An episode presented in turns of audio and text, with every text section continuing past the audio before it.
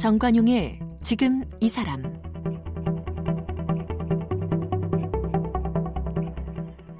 여러분 안녕하십니까 정관용입니다. 지금으로부터 82년 전 그러니까 1937년 9월부터 두 달 동안 스탈린의 그 강제 이주 정책으로 러시아 연해주 지역에 살던 우리 동포 무려 17만 5천여 명이 중앙아시아로 강제 이주당했죠. 바로 그분들 우리는 고려인이라고 부릅니다. 뭐 이동하는 과정부터 수많은 고려인들이 추위와 배고픔에 목숨을 잃기도 했답니다. 자, 거기서 이제 살아남은 분들 어, 터전을 잡고 거기 사시다가 최근 한 10여 년 사이 이 고려인들의 국내 이주가 급증했어요. 근데 이 고국에 돌아온 그 후손들 뭐 언어 문제 또 법적 문제 등으로 그 삶이 편치만은 않다고 하죠. 그래서 오늘 이 대한 고려인 협회를 창립한 노 알렉산드르 회장 또 이 고려인들의 자활을 위해 쏜 안산시 고려인 문화센터 김영숙 센터장 두 분을 초대해서 어, 지난 80여 년 고려인과 아픔의 역사 그리고 제한 고려인들의 어려움 그분들에 대한 지원책에 대한 이야기 나눠보겠습니다.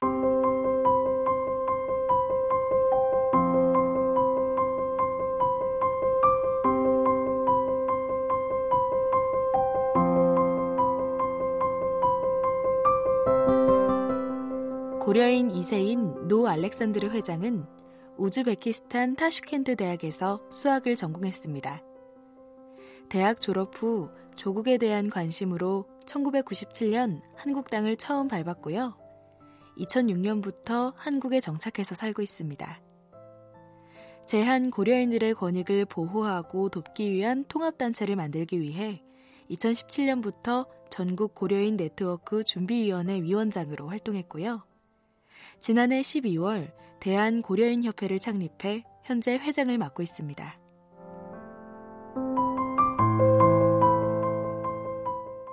김영숙 안산시 고려인 문화센터장은 2007년부터 2011년까지 고려인들을 위한 자활 기업이자 사회적 기업인 바리의 꿈을 운영했습니다.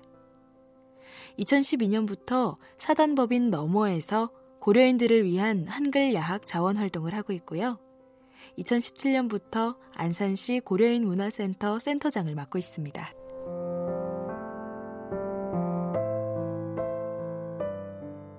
네, 대한 고려인 협회의 노 알렉산드르 회장 어서 오세요. 네, 안녕하십니까. 네, 그리고 네. 안산시 고려인 문화센터의 김영숙 센터장 어서 오세요. 네, 반갑습니다. 반갑습니다. 노 알렉산드르 회장 할아버님 때 강제 이주 당한 거죠? 네, 그죠? 맞습니다. 네. 어, 할아버님 함자는 노태견이라고 음, 했습니다. 네. 아버님은 아버님은 이제 이름은 노 아나톨리라고 했습니다. 그럼 아버님 때부터는 러시아 이름을 붙인 거네요. 네. 한국말은 어디서 어, 언제부터 배우셨어요? 저는 솔직히 말하자면 어렸을 때부터 거의 안 썼습니다. 그러니까 저 기억하는 말 중에서 뭐 할머니께서 뭐 오너라 뭐 가거라 같은 말밖에 못 들었습니다. 오너라 가거라. 네, 네, 네, 어, 네, 네, 어. 그런 건데 그러니까 이제 한국에 들어오기 전에 공부를 했고요. 일부러? 네, 어, 일부러 했습니다. 네, 네.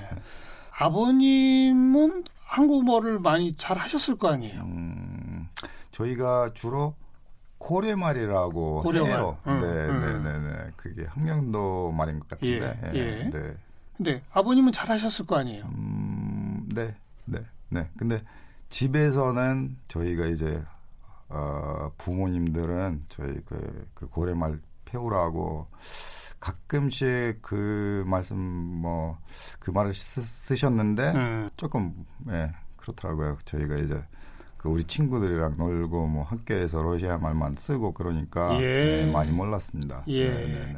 그 같이 어울려 살던 그 마을이나 인근 지역에 그런 고려인들이 많이 계셨을 거 아닌가요?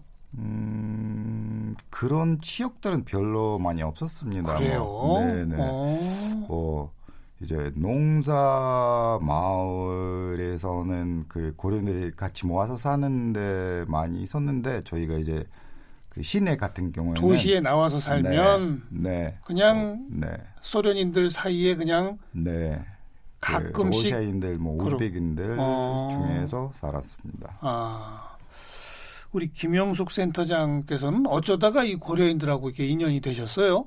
보니까 2007년 벌써 한 12년 전부터 네. 관련 경력이 있으시네요. 네. 고려인을 알기 전에 사회적 기업이라고 한참 그 사회적 경제 예, 대리에서 운영했던 사회적 기업을 예. 운영을 했습니다. 그때 이제 고려인들을 알게 됐죠. 음. 연해주로 중앙아시아에서 연해주로 제이주한 고려인들의 청착 사업을 돕는 일을 하는 게 저희 이제 사회적 기업 발휘의 꿈의 목표였습니다. 그 그러면서 차츰차츰 그분들에 대해서 알게 된 거 아닙니까? 네. 그럼- 조금 청취자분들을 위해서 간단히만 좀 알려주세요. 네. 어쩌다가 일단 이분들은 그 러시아 연해주 지역으로 우선 가시게 됐던 거죠 처음에? 아, 제일 처음 갔던 경우는 구한말 어. 일제의 침탈이 심할 때 네. 농업 이민으로부터 시작을 했고요. 농업 이민 주로 함경도 지역 사시던 네, 분들. 네, 한경도 네. 지역 분들이 농업 이민을 시작했고 이제 두 번째 가장 많이 이주를 한 경우는 일제 강점기 때 독립운동을 위해서 음. 연해주 지역이 저희 독립운동의 근거지였습니다. 그렇죠. 래서 그때 많은 애국지사들이 망명을 하고 예, 예. 독립운동을 위해서 가신 분들이 가장 많이 있습니다. 구한말 그다음에 일제 때 독립운동. 네, 네, 네. 그래서 그 아마 모여 살던 분들이 제가 조금 아까 이 소개한 거에 의하면 무려 18만 가까이 됐던 모양이에요. 네네네. 그죠? 20만 가까이 됐습니다. 그렇죠. 그때 당시에 인구로 보면 상당히 많은 10% 맞아요. 이상인 거죠. 그런데 1937년에 네. 무슨 일이 있었기에 스탈린은 왜 그분들을 몽땅 중앙아시아로 보냈던 겁니까? 글쎄 그게 아직까지도 정확하게 밝혀지지는 않았지만 어. 첫 번째는 이제 일본과의 미략설 전쟁 당시였기 때문에 예. 미략설 얘기도 있고 예. 또 중앙아시아의 농업 저희 그 조선인들이 원래 농업에 워낙 월등하니까 중앙아시아의 농업을 개척하기 위해서 갔다라는 설도 있지만 예. 가장 유력한 것이 어, 고려 그 국경지대의 타민족들을 다 이주시킨 거거든요. 고려인뿐만 아니라 그때 아. 당시 한인뿐만 아니라 그래서 그 이유는 그 일본이 가장 두려워했던 것이 사실은 이천에 남한에 있는 그러니까 조선에 있는 고, 그 한인들보다 음. 어, 연해주에서 활동하고 있는 그 한인들 독립군들. 예, 독립군들 이시, 음. 그 20만 정도 되는 독립군들이 더 무섭다. 근데 음. 만약에 이런 어, 소수민족들이 독립국가를 세운다라면은 어, 스탈린에게도 굉장히 정권의 위험을 예, 받지 예. 않았을까. 왜냐하면 다른 민족들도 마찬가지로 독립국가를 세울 가능성이 있었다. 이런 예. 이유로 예. 아마 이렇게 사전에 인텔리들을 한 2천 명 가까이 되는 지도자 고려인 지도자들을 다 처형을 하고 어. 강제 이주를 시켰다라는 설이 가장 좀 유력한 설인 것 같습니다. 어. 또한 뭐 그 명분으로는 일본인과 어, 얼굴이나 이런 데서 용모나 이런 데서 이렇게 구분이 가지 않기 때문에 예. 일본 의 간첩 첩자지를 아. 할수 있다라는 명분을 가지고 이제 중앙아시아로 강제 이주를 했습니다. 시켰습니다. 네. 우리 노 알렉산드르 회장 어려서부터 왜 우리는 이 동네까지 와서 살아요? 얼굴은 서로 다른데 이런 질문 많이 했죠 어른들한테. 어, 그 질문을 저희가 이제 그 아시다시피 예, 공산주의 국가 나라에서 음. 살았기 때문에 민족보다 이제 그 국가. 국가가 어. 예, 제일 중요하다고 생각하고 소련 사람으로 사- 살았습니다. 아, 네. 별 문제 의식도 없이. 네, 어. 그러니까 근데 이제 한국이나 뭐 저기 우리 한반도 예, 저희 할아버지 나라가 음. 예, 알고 있었습니다. 그건 네. 그냥 알고만 있을 정도였고 네. 네. 왜 우리가 여기 왔는지 뭐 이런 등등은 네. 별로 궁금해도 안 했다. 아 그, 그렇게 그냥 공산주의 국가인 소련, 우즈벡 거기에 동화될 수밖에 없었던 네. 역사였다. 네. 그런 얘기로군요. 네. 음. 그러다가 이제 아 고국인 할아버지 나라인 한국과 우리가 교류도 되고 한국에 갈 수도 있겠구나 이런 인식이 싹 트고 시작된 건 언제부터 어떤 계기로였습니까? 그때는 2992년 때 그 아시다시피 소련 나라가 없어졌 고요. 1992년. 네. 음. 그러니까 이제 뭐 소련 일- 해체. 네, 예. 소련 해체됐고요. 이제 우즈베키스탄, 네. 러시아 뭐 15국가는 됐는데 저희가 이제 누구냐, 음. 뭐가 되느냐 네. 예, 생각 들고 소련 사람인 줄 알았는데 네. 이제 우즈베키스탄 사람이 된 거죠. 네, 네, 네, 맞습니다. 그래서 그때도 이제 뭐 경제도 훨씬 더 많이 나빠졌고 음. 그래서 저는 스물세 살인가 됐는데 뭐 어디 가서 뭐 미국이나 어디 딴 데 가서 음. 좀 열심히 하고 살려고 했는데 근데 저희 한국은 어차피 뭐 조상의 나라니까 예. 할아버지 나라니까 예. 거기, 거기 가서 좀 살려고 어. 생각 들어서 처음에 왔습니다. 네, 그게 1997년이네요. 네. 네. 어, 그, 그 지역에 살던 그런 고려인들 사이에서 같이 함께 좀 가자, 뭐 이런 움직임도 있었어요. 네, 네, 네. 오, 네, 네. 그렇군요. 본격적으로 한국에 오시기 시작한 건 한 10여 년 됐다면서요? 2007년도부터 2007 년. 방문 취업 비자를 고려인들과 CIS 국가에 있는 분들, 그 다음에 중국 동포들한테 방문 취업 비자를 주기 시작했습니다. 그래서 예. 그때부터 이제 본격적으로 늘어나기 시작했고요. 예, 예. 최근에는 뭐 가족까지 동반해서 훨씬 더 많이 고려인들이 증가하고 있습니다. 네. 그러면서 그 2007년 아마 그 즈음부터 어, 우리 국민들한테도 고려인들의 아픈 역사가 처음 아마 알려지기 시작했을 거예요. 네. 강제 이주 당하면서 어떤 그 어려움들을 겪었는지 이런 거 말이죠. 네. 우리 노 알렉산드르 회장도 어려서부터 그런 얘기 혹시 들었어요? 할아버지 때 이쪽으로 오면서 얼마나 고생이 많았고 뭐 굶어 죽고 얼어 죽고 혹시 이런 그런 얘기 들은 적 있어요? 음, 네. 조금 들은 적이 있는데 근데 저희 그 할아버지 할머니들이 일찍 돌아가셔서 돌아가셨기 때문에. 네, 네, 네. 많이 못 들었습니다. 아버님 어머님들은 많이 들으셨겠지만 네. 뭐 굳이 자식들한테 그 얘기를 안 했나 보죠. 네. 그리고요.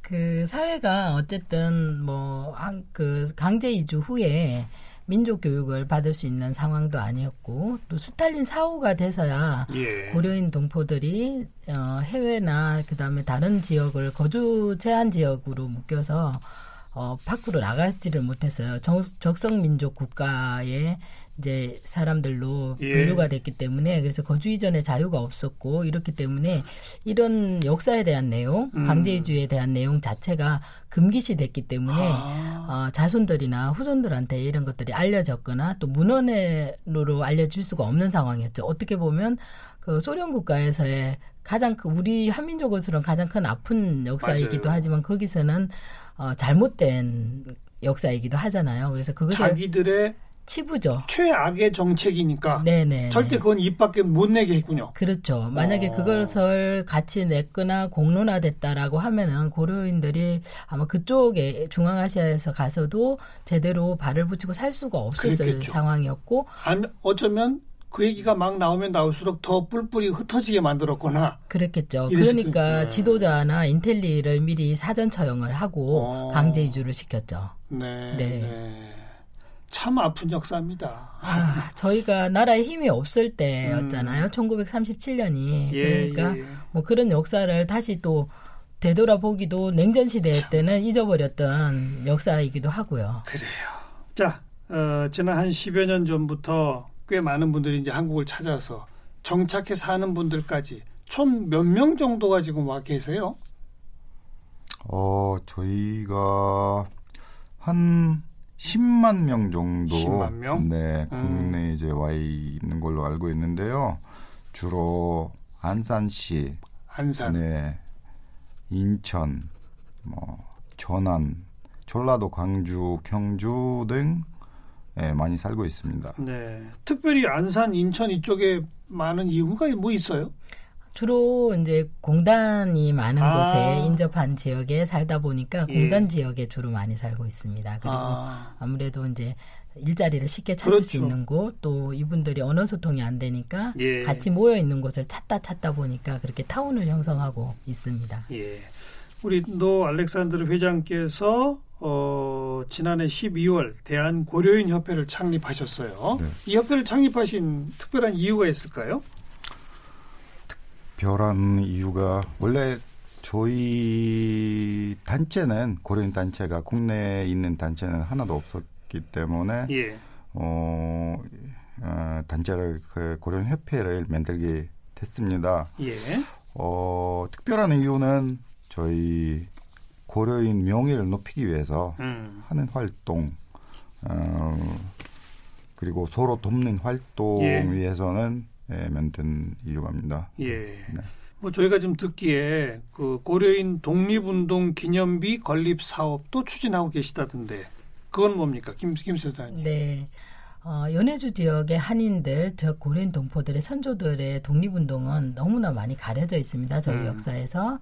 그래서 국내 체류 고려인들이 이렇게 많이 와서 살고 있고 또 이제는 어, 이러한 고려인들의 활동, 선조들의 활동들을 이제 알아나가야 될 때가 아니냐라는 생각으로 시작을 했고요. 네. 또 국내 고려인들이 아시다시피 역사 속에서 자신들의 역사, 음. 자기들이 왜 그쪽 지역에서 살게 됐는지, 선조들이 어떠한 활동을 했는지조차도 그쪽에서 한인의 역사를 알려줄 바는 전혀 없지 않습니까? 우리보다도 모를 수 있겠어요. 당연히 모르죠. 예. 당연히 모르니까 역사는 세계사 속에서 배운 거예요. 어. 대한민국의 역사, 선조의 역사를. 그래서 음. 우리 고려인들도 우리의 역사를 바로 알고 또 요- 우리 시민들 사이에서도 어 고려인들의 독립운동에 치열했던 역사, 예. 가려진 역사들을 알려나가기 위함, 위함으로 고려인 독립운동 기념비를 단순히 기념비를 세우는 목적도 있지만 네. 우리 가슴 속에 새롭게 역사를 좀 인식하자라는 뜻에서 어디에 세우려고 했습니다. 합니까 기념비를? 아, 원래는 그 이제 전국에 같이 세워 음. 나가는 게 주요 목표였지만 안산시를 중심으로 음. 가능하면 이제 독립공원이 될 효창공원이나 음. 또 기타 지자체에서 요구한다면 지역마다 이렇게 크든 작든 예. 자그마한 비를 세워서 예. 그날을 기념하고 특히 3.1 운동뿐만 아니라 3월 17일 대한 독립 그 의회에서 시작했던 고려인들이 했던 만세 운동도 좀 기억해 달라는 뜻에서 시작을 어, 했습니다. 연해주 지역에서는 3월 17일 날 네. 만세 운동을 했군요. 네. 네, 3월 17일도 우리가 기억을 해야 되겠어요. 네, 그렇습니다. 그러면 이거는 이제 단순한 기념비가 아니라 사실은 국내에 와 있는 고려인들에 대한 교육 사업이기도 하네요. 어떻게 보면 역사 사업이기도 하고 정체성을 찾는 사업이기도 합니다. 네. 노 알렉산드르 회장님 혹시 한국 이름 쓰시는 건 없어요? 아, 네. 제가 그 이름은 노송달이라고 하는데요. 근데 그게 제가 한국에 오기 전에 그 좀 웃기는 이름인 줄 아- 몰랐습니다. 네. 웃기는 이름? 네. 송달? 송달, 네. 송달이라서 우리가 네. 택배냐 뭐 이렇게 네. 많이 놀립니다. 아, 그런 뜻이라서. 네. 어, 그러니까 그, 그 송다이라는 이름은 어떻게 갖게 됐던 이름이에요? 어, 그러니까 저희 할아버지는 러시아어를 잘 음. 몰랐고요. 발음도 굉장히 좀 어렵잖아요. 러시아어가. 그러니까 제가 원래 우리 아버지는 제 이름을 알렉산더로 골랐고요. 근데 할아버지 알렉산더라고 발음이 좀 어려워서 알렉산더. 못했고, 네네 못했고 뭐 그냥 송다리 송다리 부른 거예요. 상들어 어려- 상들어 하다가 네, 네. 송다리가 된 거죠. 알렉산드르가 산드르가 네. 송다리. 네. 어. 네, 그렇습니다. 그렇군요. 어, 그래도 한국어를 배워서 일부러라도 좀 사용하고 계신데, 국내에 와 있는 고려인들은 한국어를 어느 정도 구사하는 분들이 어느 몇 퍼센트 정도나 돼요? 아 별로 없습니다. 그래요? 네, 어, 그럼 참 정착해 사시기 힘들 텐데, 그러면 그죠? 네. 주로 어떤 일들 하세요? 그 벌써 한 10만여 명이라고 하셨는데, 주로는 3D라는 일을 어. 하는 거죠. 제일 어. 어. 렵고 힘들고 위험한 일을 하는 겁니다. 어, 어, 그래- 말이 필요 없는 일을 음, 하고 네. 있죠. 예. 그래도 많이 우리 와서 일하시는 동포분들 주로 연변에서 오신 분들은 또 언어가 통하니까. 근데 고려인 분들은 얼굴은 너무나 똑같은데 정말 그 러시아어 외에는 안 되는가 보군요. 그렇습니까? 그렇죠. 그러니까 저희 고려인들은 뭐 지식인들은 그대로 이제 살고 있고요. 예. 뭐 러시아나 우즈벡이나 한국에 오시는 분들은 교육도 뭐 잘 못 받으신 분들은 주로 음. 오는 겁니다. 어, 네. 즉 우즈베키스탄에서도 우리 회장님은 대학 졸업도 네. 하셨는데 네. 그렇지 못한 분들이 대부분 온다. 네. 아, 어떻게 국내에서라도 한국어 교육을 좀 할 수 있는 그런 지원 시스템은 잘 안 돼 있습니까? 어때요? 잘 안 돼 있죠. 안돼 네. 있어요. 네. 우리 센터장님 같은 데서 그런 활동을 하는 거죠. 저희가 처음에 2011년도에 야학을 시작을 했습니다. 사실은 안산시 같은 경우는 그 다문화 국가이기도 하고 많은 예. 외국인 노동자를 비롯해서 다문화인들이 많이 살고 있습니다. 그럼에도 불구하고 다문화 정책은 결혼 이주자 정책으로 주로 한국어 교육 같은 경우도 낮에 시작을 해야 지되지 않습니까? 그래야 이제 배우자들이 오는 퇴근 시간에 맞춰서 가고 이러는데 예. 외국인 노동자들인 경우는 대부분 이제 주말이나 야간에 시작을 해야 되는데 예. 외국인 노동자 또한 취업처가 정해져 있어 회사를 다니는 분들인데 음. 고려인 동포들은 아까도 얘기했지만 단순 노무직 그 중에서도 일용직이나 파견직을 일을 합니다. 어. 그러면 주말 같은 경우에도 거의 쉬지를 못하고 있습니다. 왜냐하면 어. 정규직으로 일하시는 분들이 빠진 자리를 메꾸기 때문에 그래서 주로 야학을 했습니다. 그래서 밤 9시 반 혹은 10시에 시작해서 예, 예. 이제 야간에 11시 반 이때 수업을 마치는 형식으로 했는데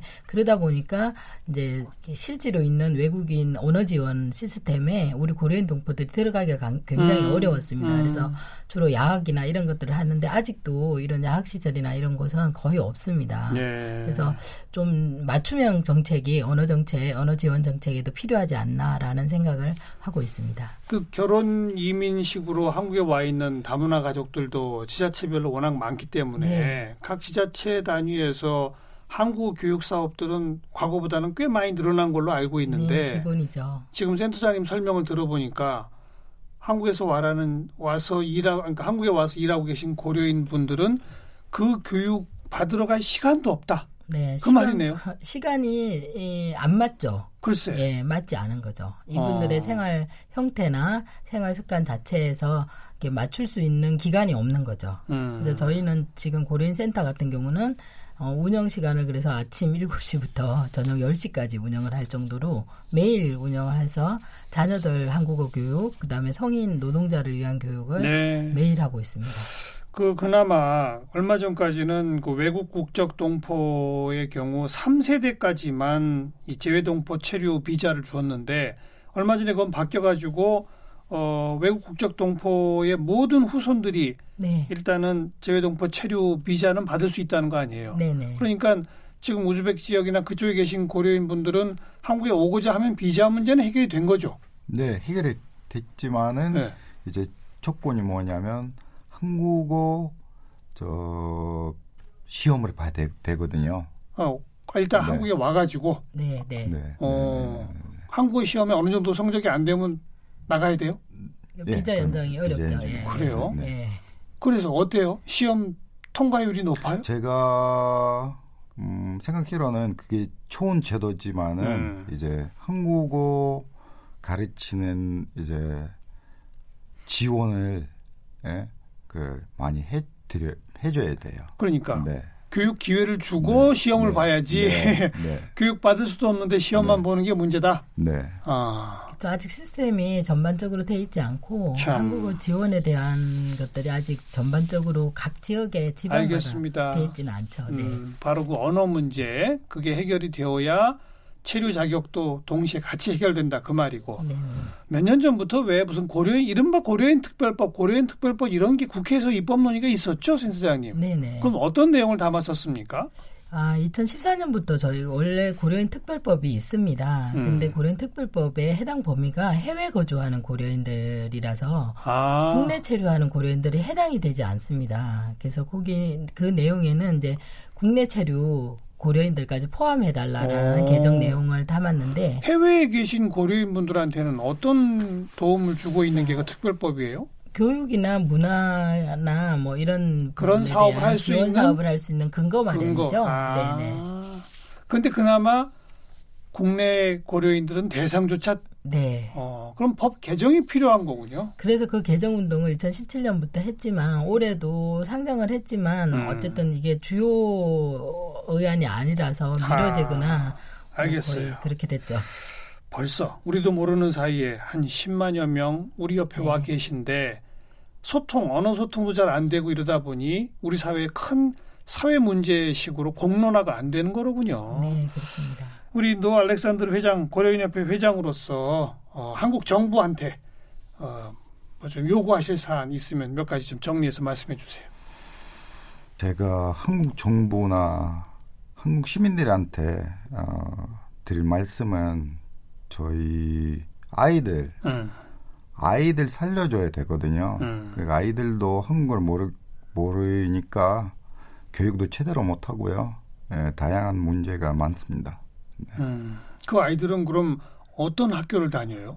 그러니까 러시아 학원도 다니면서 그 한국 학교를 다니는데 음. 근데 오, 한국어 모르니까 음. 교육을 못 받아요. 또 음. 스트레스도 많이 받고요. 한국 교실에 가긴 가는데 좀 떠돌겠군요. 네. 어. 제대로 좀 이렇게 그 교실에 적응할 수 있도록 도와주는 시스템이 있어야 될 텐데. 네, 그렇죠. 그죠? 그렇습니다. 네, 어. 절실합니다. 그 한국에 와 있는 고려인들의 그런 그 자녀들, 네. 예? 초중학교 이런 데 다니는 자녀들은 모두 몇 명 정도라고 보여지세요? 한 10% 정도 10%? 보시면 예, 한 보시면 만 명이. 되네요, 만 그것도. 우리. 노 회장님 자녀분들은요? 어, 저는 딸내미 하나 있습니다. 몇 네. 살입니까? 아, 일곱 살입니다. 일곱 살? 네. 네. 이제 곧 학교 갈 텐데. 네. 그래도 걔는 아빠도 한국말 좀 하니까 좀 한국말 좀 합니까? 조금밖에 못 하죠. 아이고 어떡합니까? 네, 네. 뭐 가르쳐 줘야죠. 이제 곧 학교 갈 텐데. 네, 네. 유치원에서는 좀 네. 어울려요? 네. 어. 다른 많은 고려인 분들이 이런 좀 지원을 받을 수 있는 그게 중요하겠군요. 네, 그렇습니다. 음. 워낙 또 지자체별로 많이들 흩어져 계시니까 사회적 연계도 필요할 것 같고요. 네, 그죠? 네. 김 소장님도 마지막 우리 국민들한테 한마디 하세요. 아, 저 일단 고려인이라고 하는 그러니까 고려인 동포 자체를 국민들이 거의 모릅니다. 예. 원 옛날 분들이기도 하고요. 예. 어쩌다 TV에서 한번 다큐멘터리 본 기억이 있는데 정도일 아, 거예요. 네, 예. 그래서 우리가 좀 고려인의 역사를 음. 좀 알았으면 좋겠고 또 우리 이웃으로 살아가는 분들이다. 그래서 지원에 대한 내용이 아니라 사실은 우리가 같이 공생하는. 걸로 보면서 우리 아이들에 대한 교육도 마찬가지로 어쨌든 유라시아를 이끌어 나갈 양쪽의 문화를 가지고 있는 어, 자산으로 우리 예. 민족의 자산으로 봐줬으면 좋겠고 예. 그래야만 우리 어쨌든 한인들이 성장 발전할 수 있지 않을까 맞아요. 싶습니다. 우리 중앙아시아 지역 앞으로 굉장히 또 중요해진다는 거 아닙니까? 네. 러시아도 마찬가지죠. 그렇죠. 네. 우리 옆에 와 계신 이 고려인 문제 함께 생각해 봤습니다. 아, 대한고려인협회의 노 알렉산드르 회장, 그리고 안산시 고려인 문화센터의 김영숙 센터장 두 분 오늘 고맙습니다. 네, 네, 감사합니다. 감사합니다.